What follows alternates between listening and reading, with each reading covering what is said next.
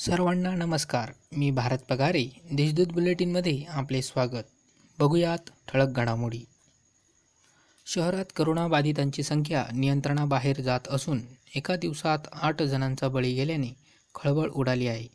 संसर्ग वाढत चालल्याने शहरात चार ते पाच दिवस कडकडीत लॉकडाऊन जाहीर करावा अशी मागणी भाजपच्या पदाधिकाऱ्यांनी मनपा आयुक्त राधाकृष्ण गमे यांच्याकडे केली आहे. आय सी एस सी बोर्डाच्या इयत्ता दहावी आणि त्याच बोर्डाच्या अखत्यारीतील आय एस एस सी बोर्डाच्या इयत्ता बारावीच्या विद्यार्थ्यांना उर्वरित विषयांची परीक्षा न देण्याचाही पर्याय असेल अशी वेगळी भूमिका बोर्डातर्फे उच्च न्यायालयात मांडण्यात आली.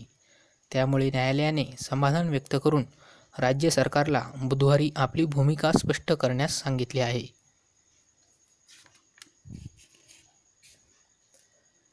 नाशिक शहरात रुग्णांची संख्या वाढत आहे. असे असले तरीही येथील आरोग्य यंत्रणा तत्पर असून संशयित तसेच करोना रुग्णांवर उपचार सुरू आहेत.